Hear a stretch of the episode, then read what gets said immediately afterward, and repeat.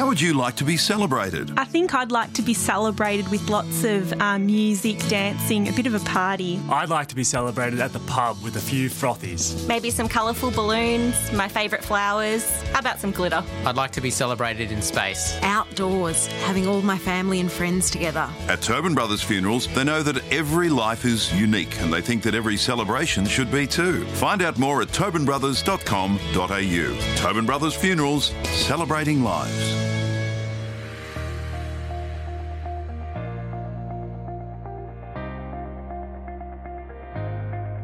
On RSN, welcome to This Is Your Racing Life, proudly presented by Tobin Brothers, celebrating lives. Here's Bryan Martin. Good morning, welcome to This Is Your Racing Life. Bryan Martin with you this morning, and I'm on stable drive here at Flemington, looking for the Mark Kavanagh stable. I'm just going past Godolphin, and here's the Kavanagh Racing Stable coming up now.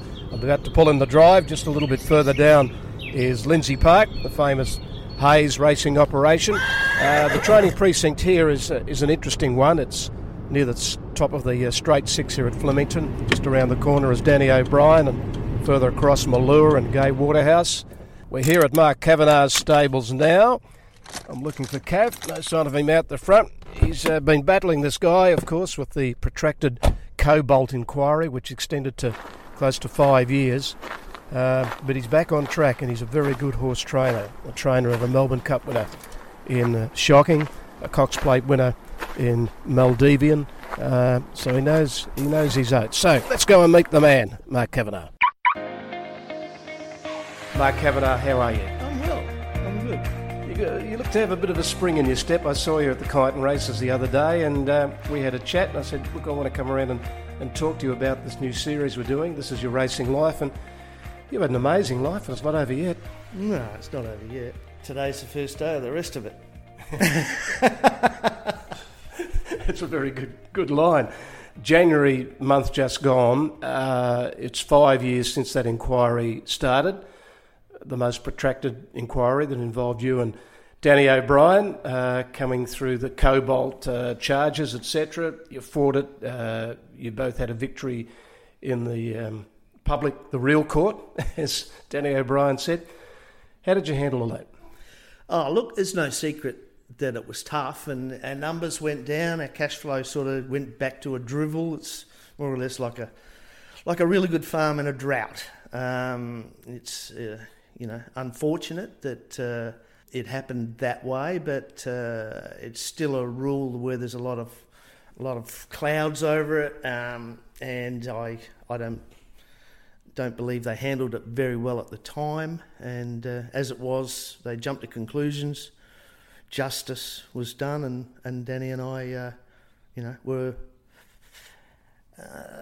found not guilty. At any stage, did you think to yourself, oh, I can't keep going at this? Because I'd see you at track work at Flemington, and you had, my observation was you had your head down, and it was tough, and I think it's a funny game, racing, because people tend to shun you if you're going through something like that. I've watched over 45 years in the game where all of a sudden you're ignored, and it's a funny sort of reaction from people. Did you find that? Yeah, of course it is. And, you've got to remember that Danny was disqualified for 4 years and I was disqualified for 3, but we didn't do anything wrong. At the end of the day, the case was the vet pleaded guilty to supplying a vitamin that had cobalt in it without his knowledge, right? And without our knowledge. And he got 5.5 years for it. He pleaded that in court, but not those blokes up the hill. They couldn't have that. They said, we knew. Well, no one knew. And still, there's people getting cobalt every day because it's in B vitamins, and that's the problem here. They pulled the trigger too early.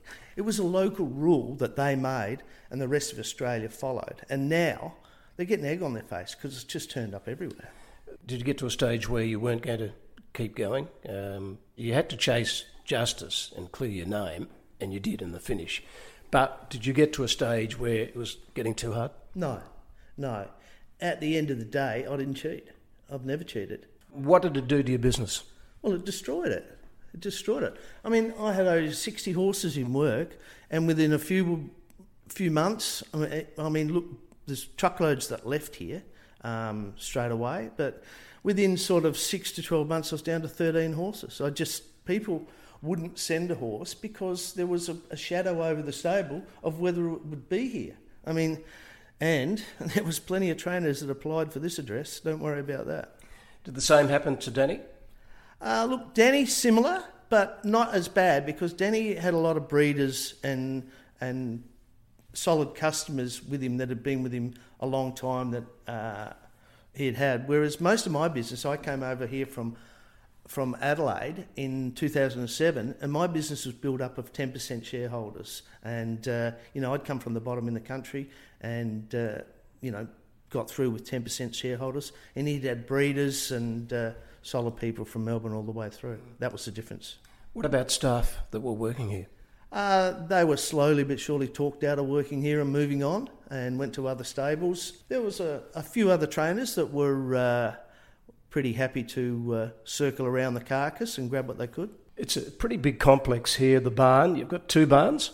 No, I've only got one now. You can see the brush fence down the back there. I had two, and they were both full, but I had to let one go, and we kept this barn here of 26 horses. At one stage, we got down to 13. So what was full house when you were flying? About 72. Is that as big as you wanted to be, or was that capacity here? Well, we had 72 here, and of course we had the Adelaide stable flying as well then. We had 40 over there. So anything that wasn't quite good enough from those syndicators, we would send over to Adelaide, and they'd still get the money, and everybody would be pretty happy. First Group 1 was hard to get, South Australian Derby 2004. But I just go through the roll call of the horses, the stars, the Melbourne Cup winners, Shocking, Whobegotyou, Maldivian, Divine Madonna, that mighty, mighty mare Atlantic Jewel, 11 starts, 10 wins. Super Cool, Devil Moon, catapulted undoubtedly, who of course won the Blue Diamond. December Draw, he was a favourite of mine as well. The list goes on. Your prize money sits at just on 47 million, 1,056 winners, 78 group winners, 21 at Group 1 level. Pretty impressive. Yeah. You'd be proud of that. Oh, I am. It's been a long journey. I started off in Mount Gambier. So I don't think I've done too bad. You're a jumping jockey. I was. And I just loved being a jumping jockey. I really enjoyed that. But, there wasn't as much money in that as being a trainer. But I really enjoyed riding over jumps. It's really good. Now tell me, an Adelaide boy, just looking back through your story, your mum actually was the cook for a bloke called Bart Cummings down there at Glenelg at the stables. Do you recall those days? Yeah, well, in those days, all the stable, the kids that worked at the stable, most of them lived there, and they had to have somewhere to have a feed. And my mother was single, and they didn't have any pensions or anything then, so she started being the cook there, and I started knocking around the stables, and that's how I became sort of really interested in racing. You started riding there? I did. There's a back lane between our place and Bart's stables. There was a dirt back lane, and I used to ride the pony up there every night. So this is sort of in the 60s, around the mid-60s? Was it sort of about the Lightfingers, Galilee time when Bart was starting to raid? That's right. Yeah. That's right. What a great time in racing. Oh, well, it was massive, and I was at primary school and used to knock off at 3:30, and I could sort of be home and have the pony saddled up at 3:45. And they knocked off at 5, so, I used to get sort of 3/4 an hour every night riding a pony. It was pretty good. How was Bart? What was he like then? Well, I didn't see much of Bart then, but Bart was always extremely interesting and you could tell when he was around because the stable staff and everybody were in a different mood and sort of a bit more polished than that, but he was pretty meticulous. Did he pass on much information, like in terms of how he did it? And a lot of people say, and I remember talking to him about his life. He talks about his father, and he's very proud of his father, Jim, but he spoke about the feeding and how to feed them. Yeah, well, I still feed pretty similar myself, and I mean, I used to sit there and watch them make the feeds when I was 7, and there'd be chaff, oats, peas, beans, maize, and they used to boil the linseed and have the Milo in it and the molasses, and you know the basics are pretty similar now. Mm-hmm. And I'm positive because I've seen them boil the barley next door that James is using his grandfather's recipe from there on in, and you don't see many trainers boiling barley these days, but I'm sure James does. Is that right? That's interesting. Yeah, he would have learnt that from Grandad. No doubt. Yes, that's what he did. You mentioned just before we started to talk here that trainers that have actually started their time with Bart Cummings, you know, learnt the ropes there. Ah, there's many trainers that have been through there. Many trainers. I mean, you know, Guy Walter, Leon Corstens, you know, John Wheeler, just a couple that you know of. But there's hundreds of them that have all done some time through there. You look back at racing now as it is in South Australia. I started my career there in 1970 and I was there for 2 years, and it was booming. It was absolutely booming. I've got to say, I look at South Australian racing and I just shake my head. How has it got to where it is now? Look, I don't know. I moved up there. I started off riding and went to the booming Mount Gambier district to get a bit more experience and get going, and then started as a trainer. And when I went back to Adelaide, my hometown, I thought, well, wow, this is going to be really good. But look, it's lost its gloss over there. Australia's got smaller. The roads have got better. It's not very far away in a plane. And it just hasn't got the wealth to support a racing industry as good as it used to have. The money used to flow down from sort of Alice Springs and from the cattle stations and all the different sort of areas like that. And there was a lot of wealth in Adelaide. There was. I mean, look, Kidman's, the Birdsville track, they used to drive their cattle, and everybody sort of doesn't understand that. And they had a massive abattoirs there and huge cattle yards and sheep yards and massive wool business there. The Michelle family came from Adelaide, and, you know, Kidmans were selling the cattle, and you know it's massive. But now it's changed because there's good transport, there's refrigeration's better, and you know it just bypassed Adelaide. They sold Cheltenham. Where did that money go? Yeah, well that's yeah by the government. Yeah. Well, I don't know, but they sold Cheltenham and they lost. You know, Cheltenham had a different set of racegoers than Morpheville, yeah. And they lost those, right? And when they closed Victoria Park, who had a different set of racegoers, they lost those as well. So, you know, there's just one set of people that go to Morpheville now, and they're dwindling as they go. But we found, you know, I mean, look, the interesting part about it was, you know, when I moved to Adelaide, I had 17% of...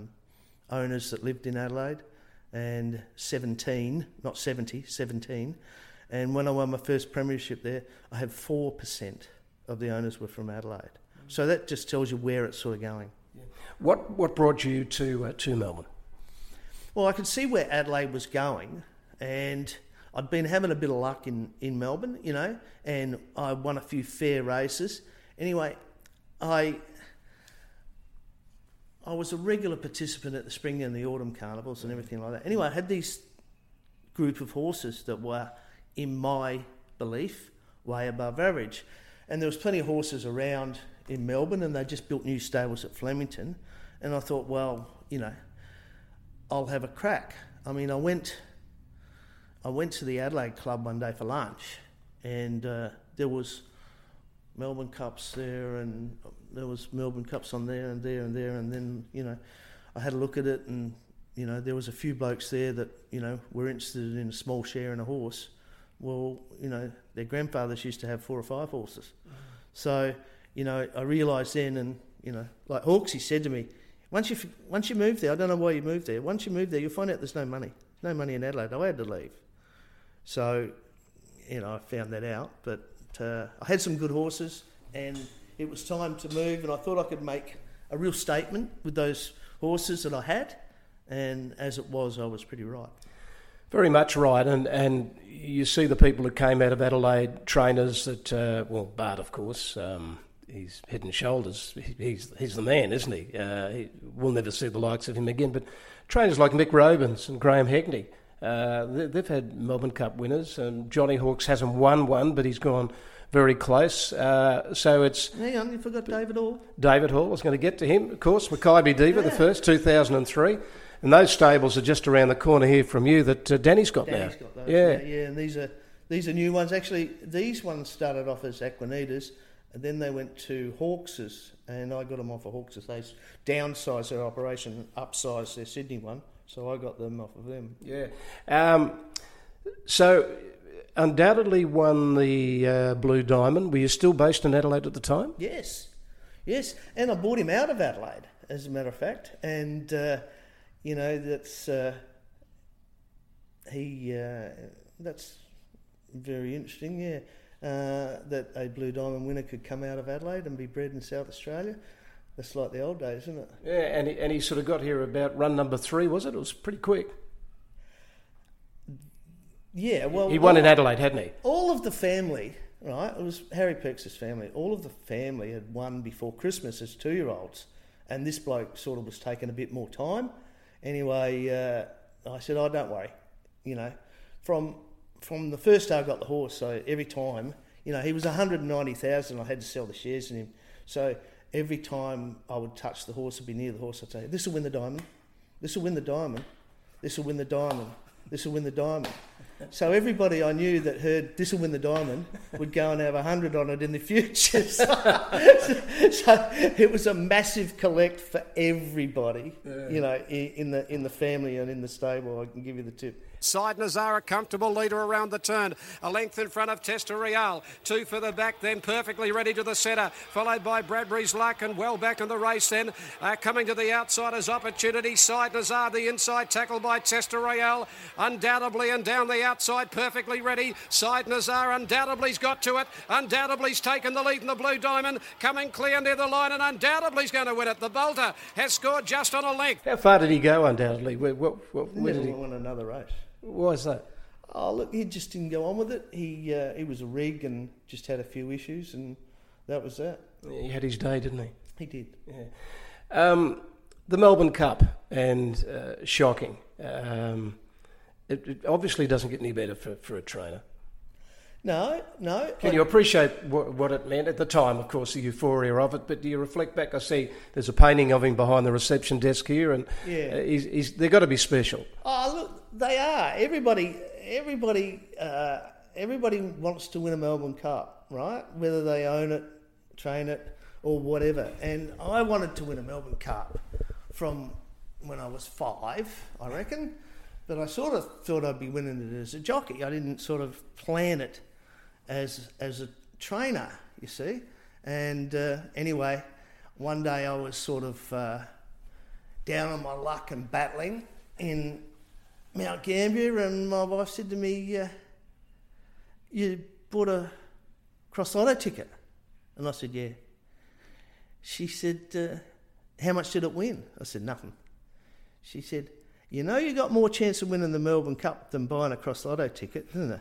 I said, okay, I think I might stop because I haven't got no chance of winning the Melbourne Cup.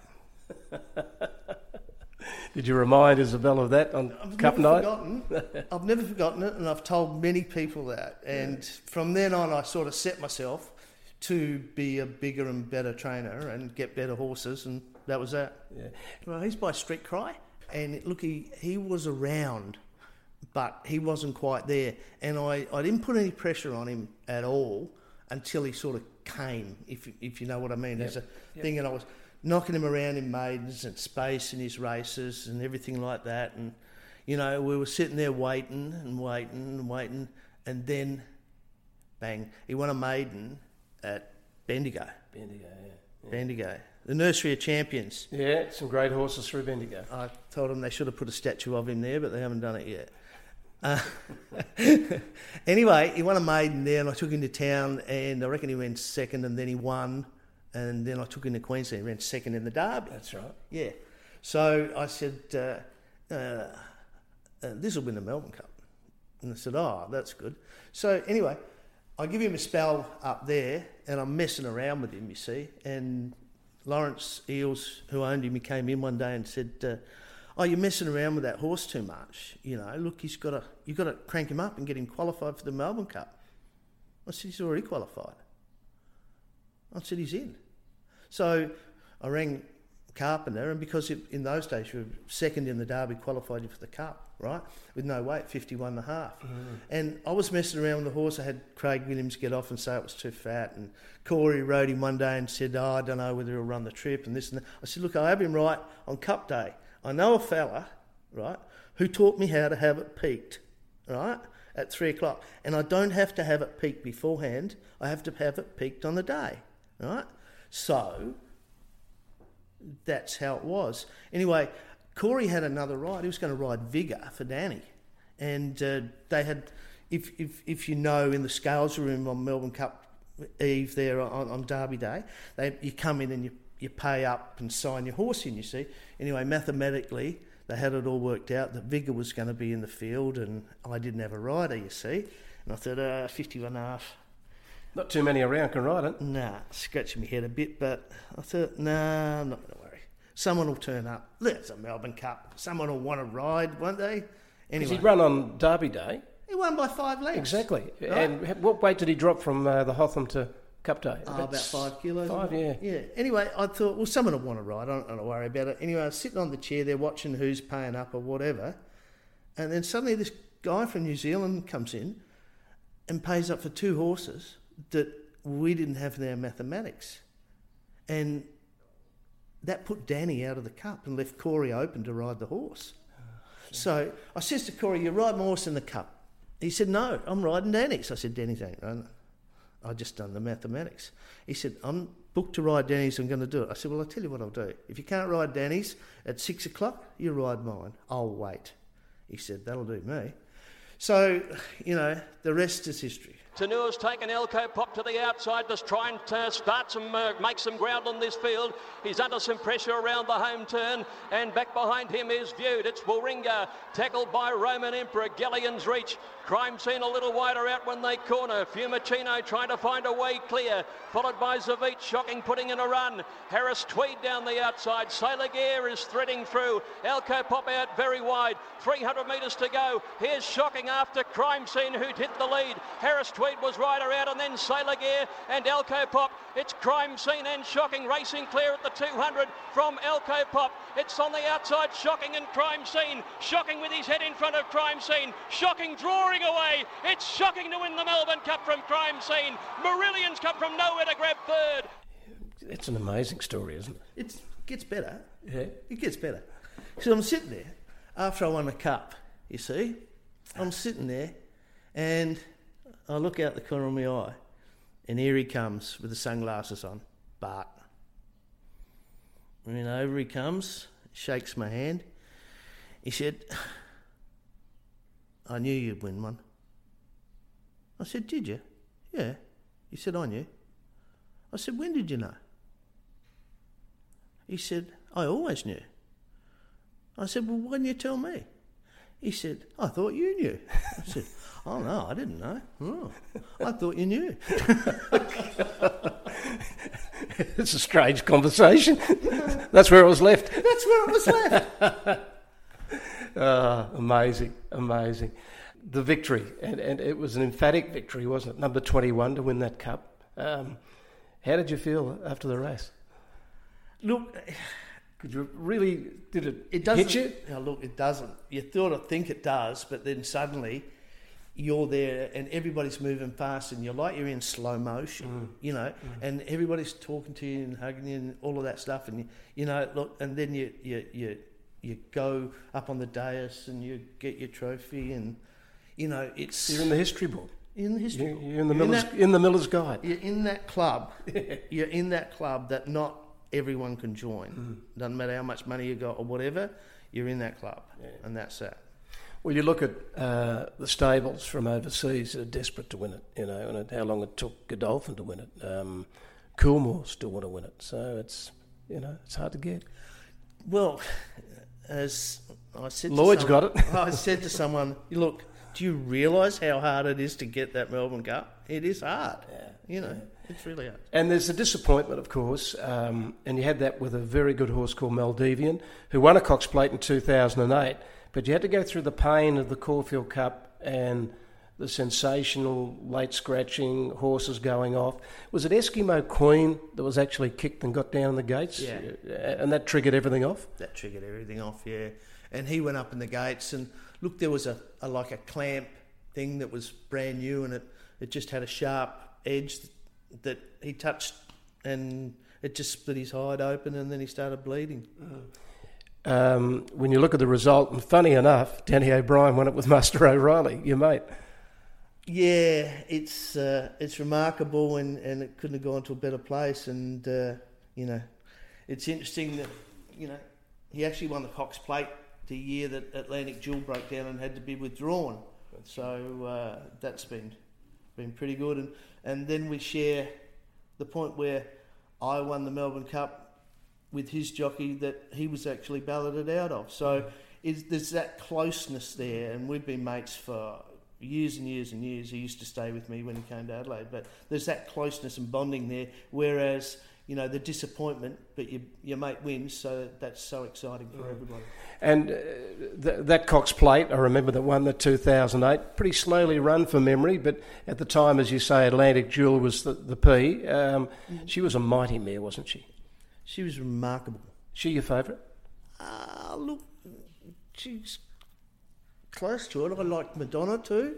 I like Madonna a lot. But Atlantic Jewel, look, once you get these horses that are unbeaten, the pressure that becomes, or you put yourself under, if you're a true professional, you put yourself under pressure for these horses to continue to win, you see, and they're expected to win, and they get these fan clubs and everybody's there. And I don't mind telling you, I don't know how Pete got through Black Caviar, because, you know, there was so much pressure with Atlantic Jewel. And look, you know, the first thing they did before, when Dundee beat her that day, right, the first thing they did was come to me and said, "How do you feel?" And I said, "Oh, well, you know, if you've run second in a Group 1 at Caulfield and you're going to be complaining, you shouldn't be in the game while I'm curling up inside." Yeah. Look, it's a done deal. It's a terrific horse. He's a very good stallion. But I think everyone, we were hoping that those wins would remain intact, because she deserved to sort of have that record. And as you say, you talk about Peter Moody, and even when you look back, 25 for 25, I mean, going offshore, not being quite right to win the in front of the Queen. That the Black Caviar story, the Wink story, is phenomenal. But I think with Atlantic Jewel, she gets a little bit lost in discussion, because we had these great mares from Sunline, Makybe Diva, Black Caviar, and then Winks. Don't forget Atlantic Jewel. Yeah, look, Atlantic Jewel, the problem with Atlantic Jewel was she was just too fast for her own good when she quickened, and then she could shy at doing 10.3, you know, and, you know, that's where she got her injuries from, because she would shy sort of in mid-flight. Mm. And look, she won the Wakeful here by 7 lengths. It was devastating, right? Yeah. But shied at the tent and twitched her back, you know. So there goes the Oaks. There goes the Oaks. You couldn't go around the Oaks, right? Yeah. So, you know, like, I mean, you know, it was nice to have a fast horse. There's no doubt about that. At Atlantic Jewel, she's gone up to join them on the outside. Rod sitting pretty quietly and is about to let her go into the straight. Ajib kicked. He's drawn 3/4 clear. Here's Atlantic Jewel. She's let down at the 200 like it was only yesterday that we saw her. She sprinted away now, and it's all over. Atlantic Jewel raced 3 lengths from Ajib. Happy Trails, Furlax, Super Cool coming home. But welcome back, darling. Atlantic Jewel by 3 eased up. Must break your heart when you know you've probably got one of the best horses in the land, and you can mollycoddle them to a degree, but you've got to remember they are animals. You've got to leave them alone, and they can still hurt. Yeah. Oh, well, that's what happens. I mean, you know, you get good horses like, you know, Maldivian, who's big and strong, but, you know, too big and strong for his own good, because his joints got hurt and things like that, you know, so... It's just the way it is. Swinging for home again, Maldivian finds the lead from Thezia, Rahib, Zipping and Samantha Miss and Zarita behind them. Maldivian for home led by 2 lengths. Down the outside is Zipping, Samantha Miss, and then came Zarita. It's Maldivian well clear, Samantha Miss running on strongly, Zipping coming back, but Maldivian wins it. Maldivian a length to Zipping, a half head Samantha Miss, I think third just in front of Zarita. Another ripper for the stable was Whobegotyou in the shocking colours. Lawrence Hills. Yeah, Hubie was a beauty. He came here. He wasn't an expensive horse. Lawrence Hill sent him here, and he wasn't having any luck. He had a couple of horses that were going no good, and I struggled with the name Whobegotyou or whatever. Anyway, he said to me, "How's that other horse going? That other Street Cry there?" I said, "Oh, which one's that?" That other one, Maria de Castalia. I said, "Oh, yeah." He said, "I've called him Shocking because I'm having shocking luck." I said, "Not anymore." Anyway, your horse is going to Geelong on Friday. And he said, "Oh, yeah, fair enough." Anyway, of course he won. And then we took him to Moonee Valley. And halfway through the race, I looked at him and said, "Oh, congratulations, you've got a champion." And he goes, "Well," and of course he just went out and cantered around them and won easy. I tipped him out and then got him back for the Guineas. Yeah, gee, he was a good galloper, wasn't he? Oh, God, he's a wonderful horse. He's one who he competed at 4 spring carnivals in a row at group level. Yeah. That's amazing. Yeah. Very few can do that. Very few. Yeah, yeah. Another one, December Draw, was another favourite. Ripping horse, he came to me from England, yeah. And he was a big ball of fluff, and the blokes bought him to win the Wagga Cup. And "You must set this horse for the Wagga Cup." I said, "Righto." Anyway, I got him sort of going a bit, and he wouldn't lose his coat, and he was big and fluffy and all of that stuff. And the guy would ring me up, and I'd say, "I don't know about this horse, but I suppose he's good enough for a Wagga Cup. I'm going to run him at Flemington over a mile, first up." "Oh, what are you going to do that for?" I said, "Because I think he's too slow to run in any shorter races, you see." Oh, yeah. He ran a good race one day over there in England at Royal Ascot in a restricted race. I said, "Yeah, I know that." Anyway, I took him to the races, and he put one step on the racetrack. He had a bit of a look around, and I rang the bloke up and I said, "Hang on, this ain't the same horse I sort of had at home here. You better go and have something on this horse. He's on the job." He said, "You told me he's..." I said, "Well, I'm telling you now, he's totally changed, and I'd be thinking you should have something on him." Well, what did you see? Oh, well, he just got on his toes. Well, he'd just been relaxed. Game day, here. Yeah. Yeah, he knew it was game day. And he felt well, he was sound, he was happy, and he won. And the bloke said, "You beauty." I said, "Yes, well, I'll give him another run." And, of course, I put him around 3 weeks later, and he won again. He said, "Oh, you beauty, this will be winning the Wagga Cup." I said, "No, mate, I'm not going to Wagga. This is a real horse. We'll be winning a Group 1 in the spring." And, of course, he did. He won the Turnbull. Gee, and where did he go after that? Look, he went to the Caulfield Cup, and he galloped on and had an injury and all of that stuff. And, he didn't sort of win again after that. He didn't recapture the form. Tell me about Divine Madonna. I loved her. And I remember doing the sectional breakdown one day, and I reckon she ran her last 600 in nearly sub 33. Like, she had a deadly finish at the highest level. Yep. She became a real crowd favourite because they would be waiting for her. Look, when we first got her, there was sort of, jockeys would come and, sometimes she would get too far back and not finish it off good enough to win, and she had a few issues as a 3-year-old filly, and she won the Twilight Glow and things like that. And 1 minute a jockey would say, "Gee whiz, if she was a bit closer, I could have won," and all of that stuff. So we didn't really work out how to ride her properly until her 4-year-old spring season, when I just absolutely said to all the jockeys that rode her, "Now just get out the back and don't move, don't do anything until the last 600, and then just let her go. Give her clear air." And look, she won the Mire here, and then she won the Emirates. And when she did win the Emirates, Stephen Baston was coming back to scale, and he said Mark Kavanagh was so clear. He wanted this thing ridden back asleep and just have the last crack at him. And look, she was just devastating. Mm.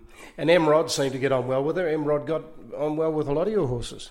Yeah, well, he just suited him, the relaxed situation, and Michael had with the horses, and you know, our relaxed relationship just suited the place perfectly at the time.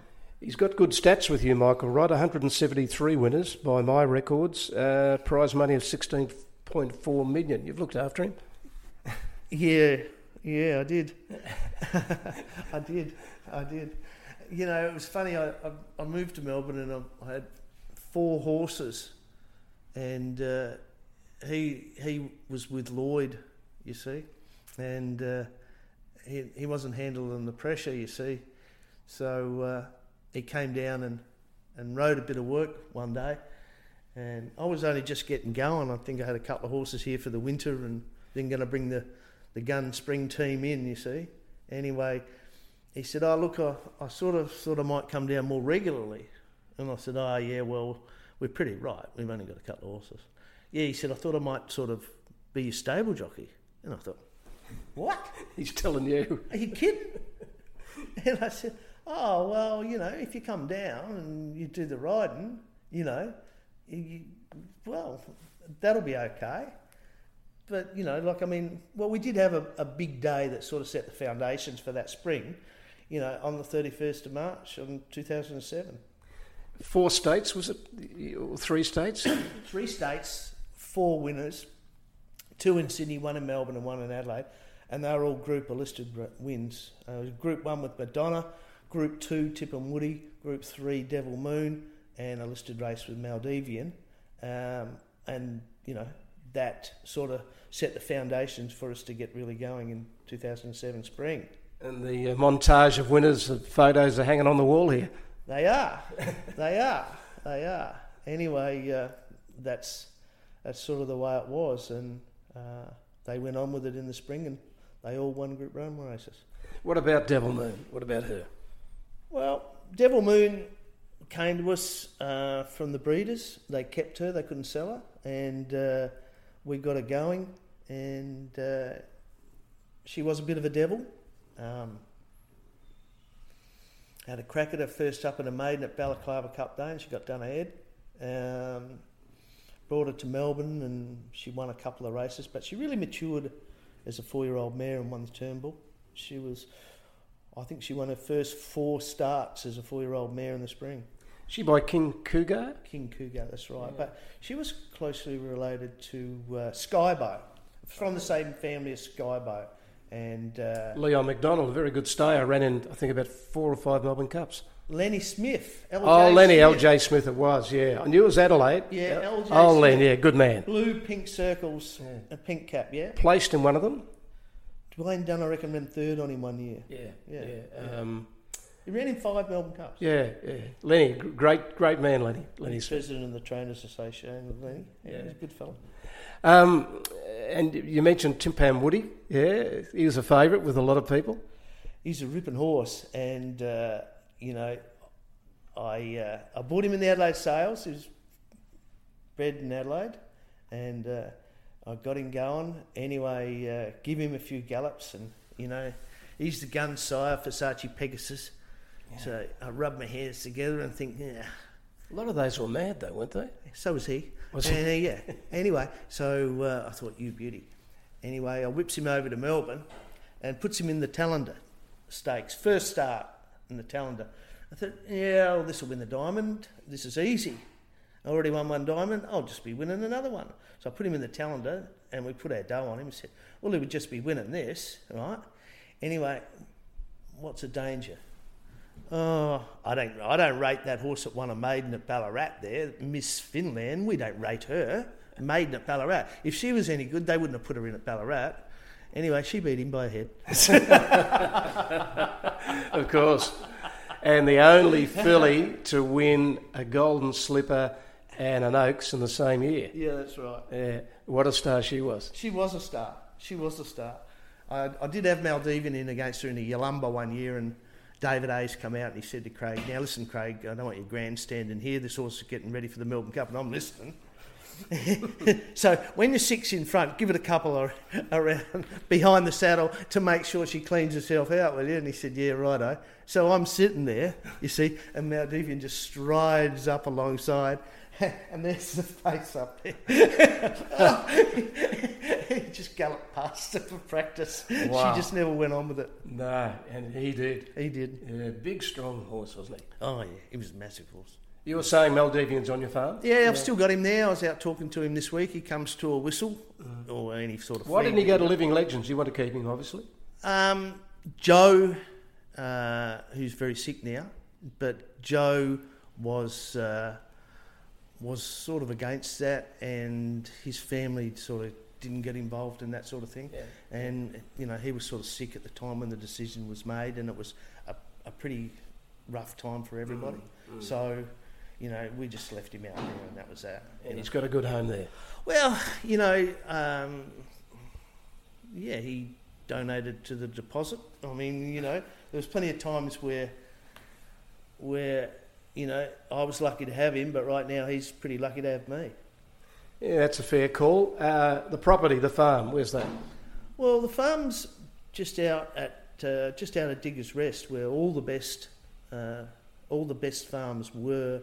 You know, in the 60s, I mean... Stockwell Stud? Stockwell Stud's just down the hill. Mm. All of those were there. I remember, you know, going through in Bart's truck, picking up horses and dropping... St John's Lane? Makybe Diva? St John's... Maybe Mahal. Wait a minute. Maybe Mahal, St John's Lane. Yeah. I bought that and tacked that onto mine. Mine's next door to that. Ah. Yes, Doug Reed's place. Yeah, that's right. That's it. And good country. Outstanding country. Look, it became a bit dear, and once they needed to really stock it up, it became a bit expensive, and you couldn't run the numbers on it in those days. But now with irrigation, you can, and it's a really beautiful property. This Is Your Racing Life is our program this morning for Tobin Brothers Funerals, celebrating life. We're celebrating a training life and a racing life and an interesting bloke, and that's Mark Kavanagh. We'll take a break and we'll come back with more. What vehicle would you like at your final farewell? I'd like to go out on a Harley, get the engine revving. I'd love a Ford. A Chrysler. It would have to be a Holden, because I learnt to drive in a Holden. A Dodge. Definitely a Harley. I think I'd like to go out in style in a limo. I love my Ford. It's got to be a Ford. At Tobin Brothers Funerals, they have a variety of vehicles to choose from. Find out more at tobinbrothers.com.au. Tobin Brothers Funerals, celebrating lives. You're listening to This Is Your Racing Life for Tobin Brothers Funerals, celebrating lives. We're back with This Is Your Racing Life, and our man this morning is Mark Kavanagh. I'm really enjoying this, Mark. We've covered plenty of ground. Tell me about your lads, Sam and Levi. They're both young trainers. How's Sam going?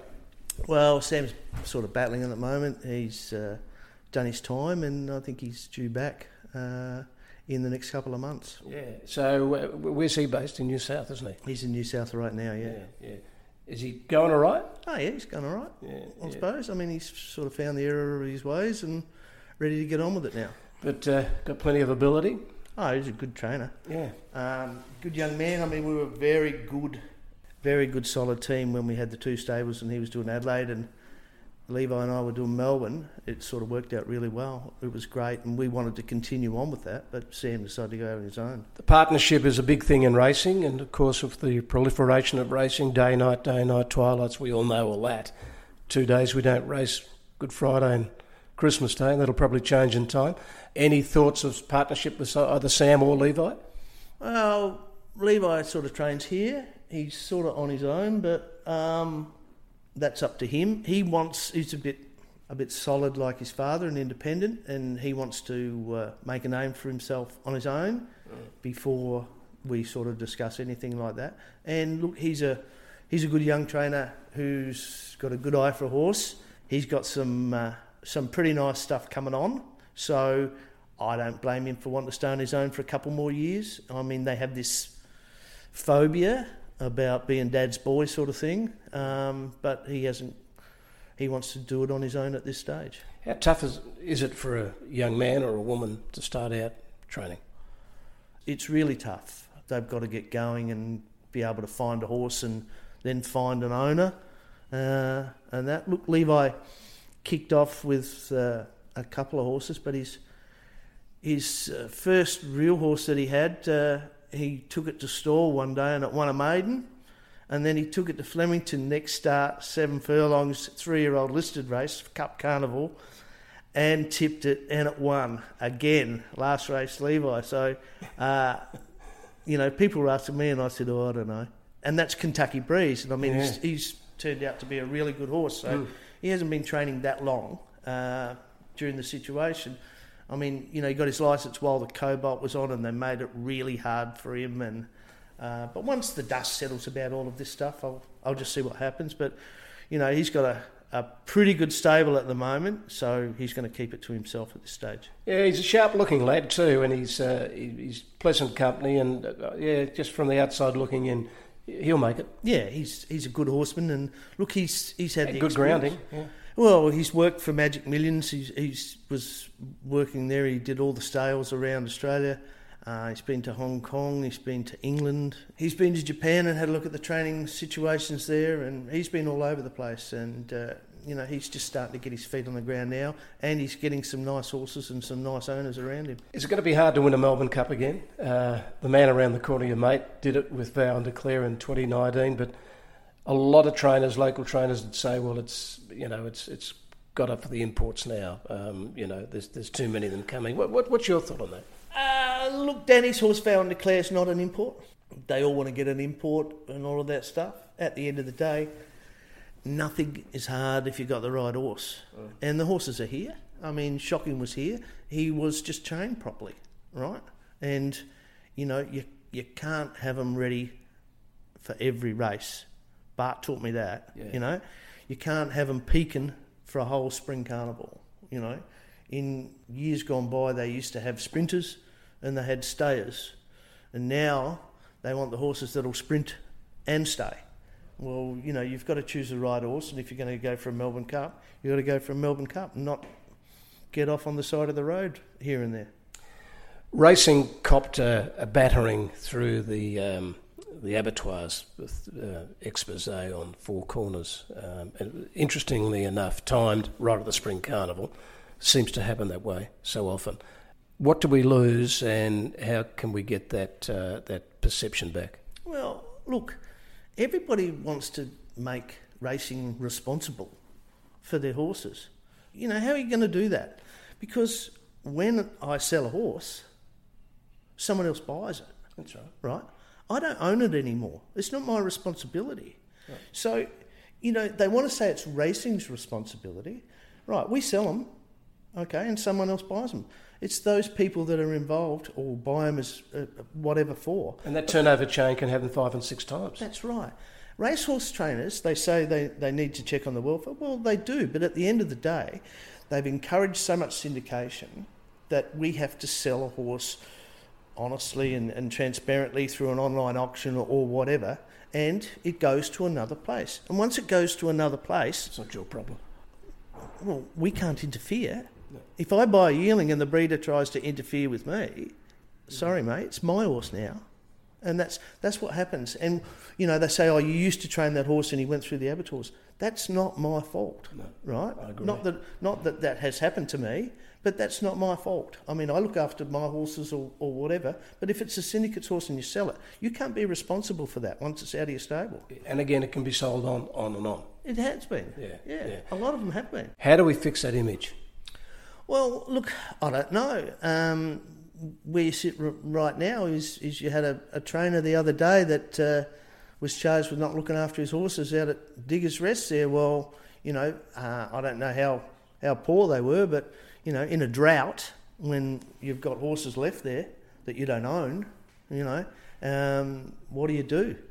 You can't afford to feed them, so what's he do with them? He can't sell them, he can't put them to an abattoirs, but then he can't afford to feed them. So he gets penalised. Where's the catch-22 here? What does he do with them? If he can't afford to feed them, and he can't sell them, right, because they're too poor, and he can't put them to an abattoirs, what does he do with them? Yeah, we need an answer to this question. Yeah, exactly. Right? It's easy as that. Now, everybody can say you've got to do this, you've got to do that, you've got to do that. Now, you know, with livestock and drought, you get skinny horses, you get fat horses or whatever. But I need some of the authorities to tell us what that man should have done. What about the whip? Well, that's interesting too. You know, we've got a padded whip and we use it too much, but we used to be allowed to hot brand them, and now we freeze brand them, which was quite humane. So I think that one's got to be explained to me too. In the 5 years that, you know, it was a battle for you with what was happening in your life, but what did you learn in that time? Look, I learned never give up, and you know, if you're not guilty, you did nothing wrong, there's no reason to worry. So we just fought on and waited for the clouds to clear. How about Mrs. Kavanagh? How did she go?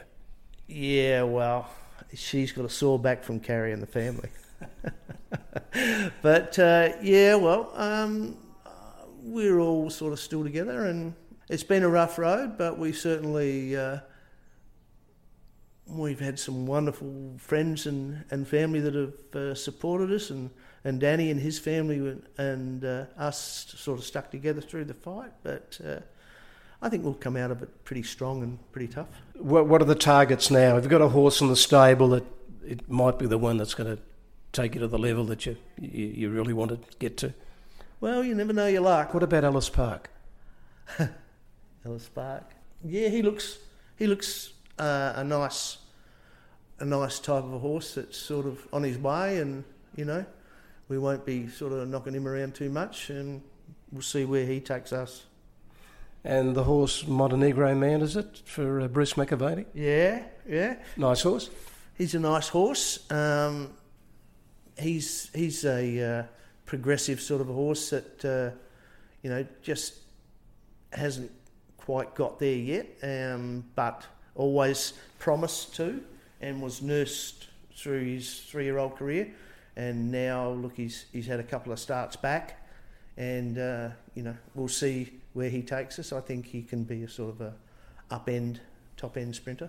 We're here in the autumn speaking to you. This is sales time around Australia. Are you back on that wagon? Levi's in Sydney at the sales. He's been to Magic Millions, and, yeah, we're back on that wagon. Yeah, no doubt. And we'll be buying horses in Melbourne and in Adelaide and in Sydney. So the good news is that the Kavanagh stable, Mark Kavanagh here at Flemington, is open for business. I'm not dead yet. On that note, from our sponsor, Tobin Brothers. Hey, Mark, thanks on this Sunday morning for sharing some time with us. I've been wanting to do this for a while, and I'm sure a lot of people have enjoyed it. Well, actually, I could do it now. I probably couldn't have done it a fair while back. No, I was going to leave you alone. Yeah, it's easy to talk about it now because it's over and the clouds are clearing. Yeah, onward and upward. That's it. Good luck, mate. Thanks. I would like Fire and Rain by James Taylor, played at my funeral. One of the classic hymns, How Great Thou Art. Led Zeppelin. As I exit the church, I'd have a beautiful day playing. Anything by Bon Jovi. Something like Only Ever Lonely. That's the sort of song that I turn up or crank up whenever it sort of comes on. Personalise your funeral the way you like. Download Tobin Brothers Funerals Memory Maker app now from iTunes or Google Play, or visit TobinBrothers.com.au. Tobin Brothers Funerals, celebrating lives.